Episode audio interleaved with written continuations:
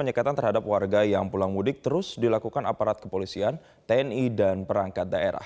Direktur Lalu Lintas Dirlantas Polda Metro Jaya, Kombes Sambodo Purnomo Yogo melakukan pemantauan di posko penyekatan Cilangkap, Depok, Jawa Barat. Dari hasil penyekatan yang dilakukan di wilayah hukum Polda Metro Jaya terdapat sudah 500 orang yang positif COVID-19. Sejumlah pengendara yang melintas di kilometer 36 Jalan Raya Bogor diberhentikan petugas pemirsa. Tak hanya kendaraan roda dua, angkutan umum seperti bus pun tak luput dari pemeriksaan yang dilakukan oleh petugas. Setelah diberhentikan, para pengendara ini diwajibkan menjalani rapid test antigen yang telah disediakan. Satu persatu para pengendara ini pun menjalani rapid test. Sementara itu di tempat yang sama, Dirlantas Polda Metro Jaya, Kombes Sambodo Purnomo Yogo mengatakan, dari penyekatan yang dilakukan pada tanggal 16 Mei lalu, hingga kini tercatat ada 500 warga yang positif COVID-19. Sedangkan di wilayah Depok sendiri tercatat 14 orang yang dinyatakan positif COVID-19. Penyekatan guna mentracing warga yang pulang dari bermudik akan terus dilakukan hingga 31 Mei mendatang. Hal ini dilakukan guna mencegah terjadinya penyebaran COVID-19. Dan dalam kesempatan ini saya juga mengucap terima kasih dan apresiasi mendapatkan laporan dari Kapolres dan Pak bahwa semua ini didukung oleh luar biasa oleh pemerintah kota Depok. Ya, tentu ini merupakan suatu bukti dari sinergi antara TNI, Polri, dan pemerintah dalam kita bersama-sama menanggulangi penyakit COVID-19. Nah, kami ke sini juga untuk mengecek persediaan daripada rapid antigen karena apa? Karena uh, pemeriksaan ini kan yang kemarin sedianya akan selesai tanggal 24 Mei, itu diperpanjang sampai tanggal 31. Nah, saya akan dari Polda kemudian nanti berkeliling ke 14 titik pemeriksaan yang ada di Polda Metro Jaya untuk melihat seberapa besar stoknya yang ada dan kemudian kebutuhannya berapa. Dalam perpanjangan masa penyekatan arus balik 2021, dua pemudik ditemukan positif COVID-19. Dua pemudik tersebut langsung dirujuk ke tempat isolasi terpusat di Bogor, Jawa Barat, serta di Wisma Atlet Jakarta lantaran keduanya berKTP luar Bekasi. Perpanjangan pemberlakuan penyekatan arus balik lebaran 2021 yang dimulai pada selasa kemarin hingga 31 Mei mendatang dilakukan di pos penyekatan di halaman kantor Kecamatan Cikarang Utara, Kabupaten Bekasi, Jawa Barat. Ada sebanyak 78 pemudik yang terjaring penyekatan dan hasilnya dua pemudik dilaporkan positif COVID-19. Saat ini pemudik yang dilaporkan positif COVID-19 tersebut selanjutnya sudah dievakuasi ke tempat isolasi terpusat di Wisma Atlet Jakarta serta tempat isolasi terpusat di Bogor, Jawa Barat. Lantaran keduanya berdomisili di luar Kabupaten Bekasi, Jawa Barat, selain dilakukannya perpanjangan masa penyekatan, petugas juga memindahkan titik penyekatan yang sebelumnya berada di Jalan Pantura, Sumoharjo, Cikarang Timur, yang dipindahkan ke halaman kantor Kecamatan Cikarang Utara, Kabupaten Bekasi. Pemindahan tersebut dijelaskan lantaran di titik penyekatan yang lama sudah sepi pemudik yang melintas. Diduga para pemudik memilih jalan tikus untuk menghindari titik penyekatan yang lama. Ada di Cikarang Utara ini adalah uh, perpindahan pos penyekatan yang ada eh yang ada di Cikarang Timur. Kita pindahkan ke sini. Dengan maksud uh, kita lihat setelah seminggu kemarin kita evaluasi dan terakhir tanggal 24 kemarin untuk pemudik yang melintasi penyekatan di gudang pabrik NCS itu sudah mulai berkurang. Bahkan uh, sering kali tidak ada ya ketika kita melakukan swab dan kita survei yang kita itu sedikit sekali. Libur Hari Raya Waisak dimanfaatkan beberapa warga Jakarta untuk mengunjungi Taman Marga Satwa Ragunan, Jakarta Selatan. Pengunjung diharuskan melakukan pendaftaran secara online satu hari sebelum kedatangan. Selengkapnya kita akan bergabung dengan Putri Lukman dari Ragunan, Jakarta Selatan. Ya selamat pagi Putri, seperti apa suasana di Taman Marga Satwa Ragunan pada hari ini? Suasana pagi ini di Taman Marga Satwa Ragunan mulai ramai dikunjungi oleh warga DKI Jakarta. Sejak tanggal 8 Mei hingga 30 Mei 2021 memang ada pemberlakuan aturan yang berbeda di Taman Marga Satwa Ragunan di mana Taman Marga Satwa Ragunan ini dibuka pada pukul 7 hingga pukul 14 waktu Indonesia Barat. Suasananya sudah mulai ramai, kami pantau sejak pukul 7 sejak dibuka masyarakat atau pengunjung dari DKI Jakarta ini sudah datang dengan berbagai aktivitas mulai dari lari pagi, jalan santai ataupun dengan berjalan kaki untuk melihat sejumlah spot yang ada di Taman Marga Satwa Ragunan dengan pihak keluarga ataupun dengan teman Selain itu juga kami sempat terlihat ada beberapa keluarga yang sedang piknik.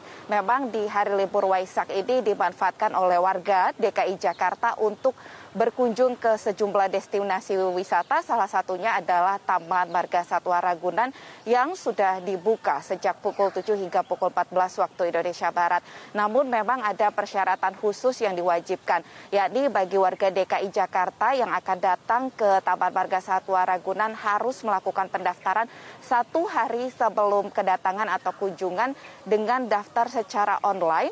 Hal ini harus dilakukan oleh warga ataupun pengunjung yang datang ke Taman Marga Satwa Ragunan.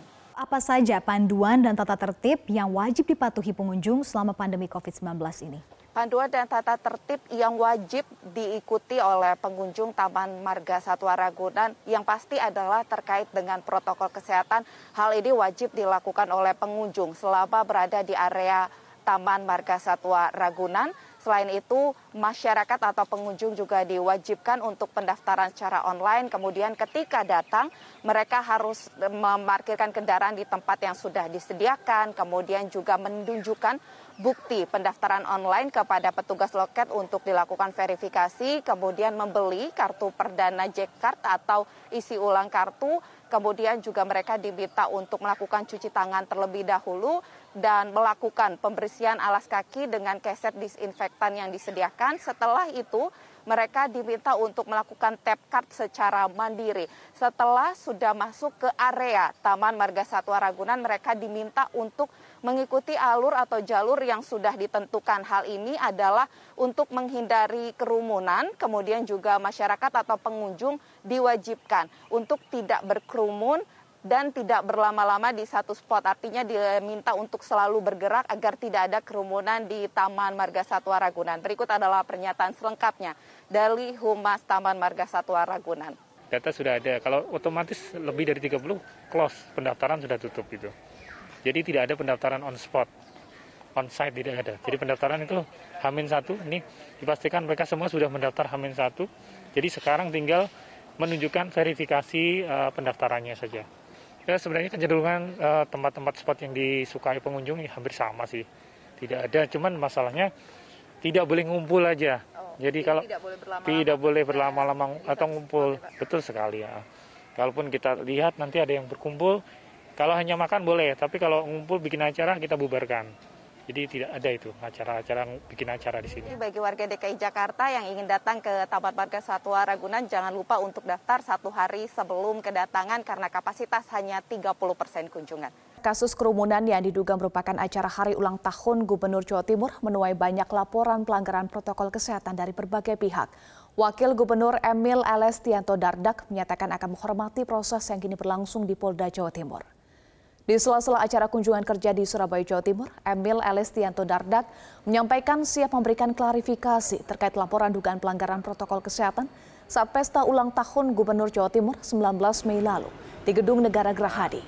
Terkait laporan yang dilakukan oleh sejumlah elemen masyarakat terhadap Gubernur Jatim, Kofifa Indar Parawansa, Wakil Gubernur Emil Elestianto Dardak dan PLH Sekda Provinsi Jawa Timur, Heru Cahyono ke Mapolda Jatim, Emil juga menegaskan Pemprov Jatim akan memberikan informasi sefaktual dan sevalid mungkin kepada pihak terkait. Sebelumnya, Gubernur Jawa Timur Kofifa Indar Parawansa juga telah menyampaikan klarifikasi secara tidak langsung melalui pesan WhatsApp dan jejaring sosial. Dalam klarifikasinya, Gubernur menyatakan permohonan maaf dan memastikan tidak ada acara perayaan ulang tahun seperti yang diramaikan.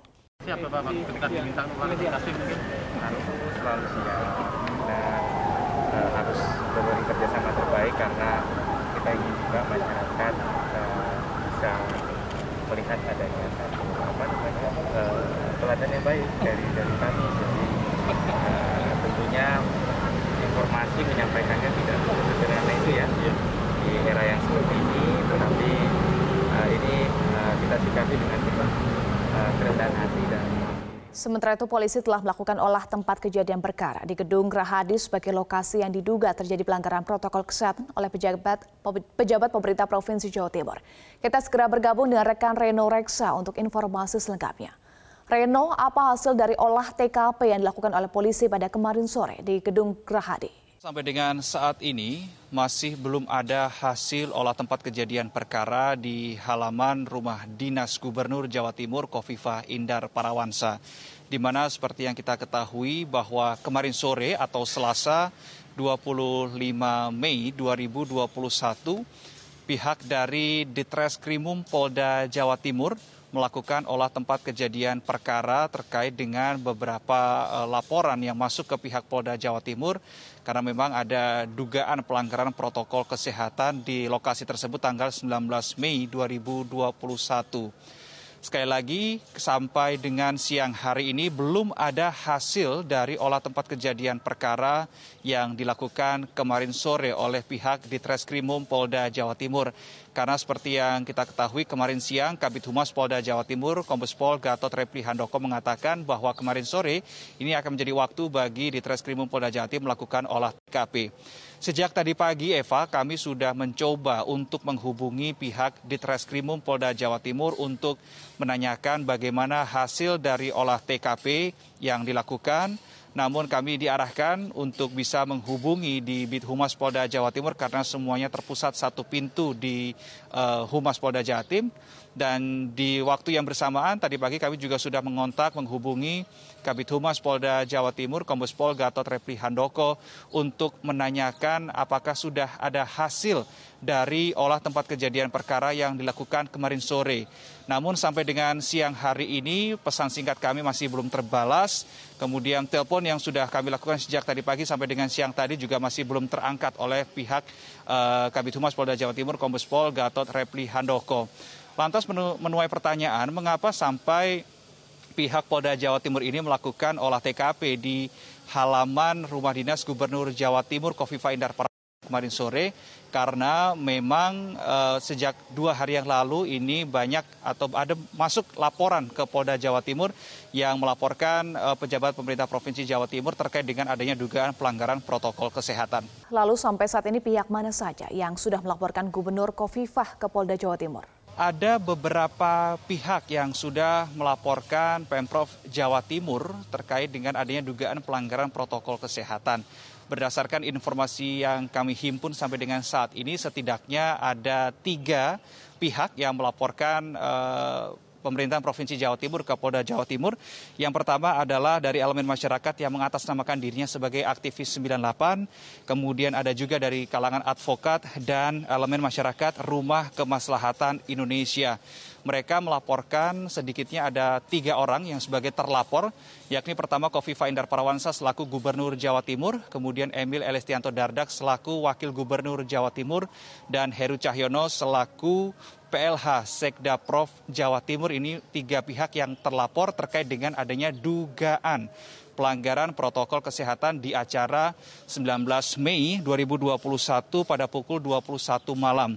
Dan memang dasar hukumnya ada beberapa, Eva, yang berhasil kami himpun ada sedikitnya ada dua hal, yakni UU nomor 4 tahun 1984 tentang wabah penyakit menular dan Undang-Undang nomor 6 tahun 2018 tentang kekarantinaan kesehatan karena di acara tanggal 19 Mei malam pukul 9 malam ini diduga ada pelanggaran protokol kesehatan di halaman rumah dinas Gubernur Jawa Timur Kofifa Indar Parawansa terkait dengan adanya dugaan perayaan ulang tahun dari Gubernur Jawa Timur tersebut.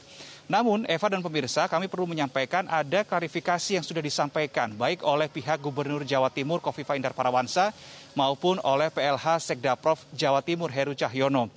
Untuk klarifikasi yang disampaikan oleh PLH Sekda Prof Jawa Timur mengatakan bahwa terkait dengan acara tanggal 19 malam ini Gubernur Kofifa sama sekali tidak tahu menahu karena memang ini adalah murni inisiatif dari Sek, uh, eh, PLH Sekda Prof Jawa Timur. Dan acara tersebut diikuti oleh kalangan terbatas, ini sebanyak 50 orang terdiri dari OPD dan petugas Gerahadi. Menurut PLH Sekda Prof, kapasitas halaman rumah dinas uh, gubernur ini mencapai 2.000 orang dan kepala OPD pun juga rutin melakukan swab. Kemudian anak yatim yang juga hadir di acara tersebut sudah di screening dengan melakukan swab antigen dan hasilnya dinyatakan negatif semuanya. Pelaksanaannya pun untuk acara tanggal 19 malam ini dilakukan di halaman atau ini di tempat terbuka supaya sirkulasi udaranya terjaga, kemudian meja juga diatur berjarak dan kalaupun e, terpantau atau terdapatkan visual ada yang melepas masker itu pun karena sedang makan. Ini adalah klarifikasi yang disampaikan oleh PLH Sekdaprov Jawa Timur Heru Cahyono. Bagaimana kemudian klarifikasi yang disampaikan oleh Gubernur Jawa Timur Kofifa Indar Parawansa melalui pesan WhatsApp? Kita akan simak bersama bahwa Kofifa mengatakan acara yang terjadi pada tanggal 19 Mei malam tanpa sepengetahuan apalagi seizin Kofifah. Kemudian berikutnya ada sedikitnya anak yatim 10 orang, kemudian dua orang ini e, melakukan sholawat dan enam orang rebana, 31 orang OPD tanpa pendamping. Jadi kalau kita total atau e, jumlahkan sebanyak 49 orang dan menurut Kofifa tempat di halaman Gerahadi bisa menampung 1000 sampai dengan 1500 orang dan ini yang hadir adalah 49 orang. Kofifa juga menegaskan perayaan ulang tahun ini jauh dari tradisi tahunan Kofifa Indar Parawansa. Itu tadi adalah klarifikasi yang disampaikan oleh pihak pemerintah Provinsi Jawa Timur. Lantas bagaimana pihak partai politik menyoroti uh, gaduhnya dugaan pelanggaran protokol kesehatan di halaman rumah dinas Gubernur Jawa Timur Kofifa Indar Parawansa. Saya tadi sempat melihat uh, di postingan at official underscore Nasdem ini merupakan akun Instagram resmi dari Partai Nasdem dan salah satu postingannya disampaikan oleh Charles Mekiansyah selaku Ketua Bidang Media komunikasi publik DPP Partai Nasdem yang di situ ada kutipannya jadi tergantung seberapa cerdas kita mengambil angle-nya di situ bisa dimainkan orang yang sedikit bisa terlihat banyak dan yang banyak bisa juga dijadikan terlihat sedikit itu tadi fakta-faktanya kapasitas 1000 sampai 1500 orang pada saat 19 Mei diisi 49 sampai dengan 50 orang. Apakah ini melanggar protokol kesehatan? Kita tentu masih menunggu hasil dari olah TKP yang dilakukan oleh Polda Jawa Timur.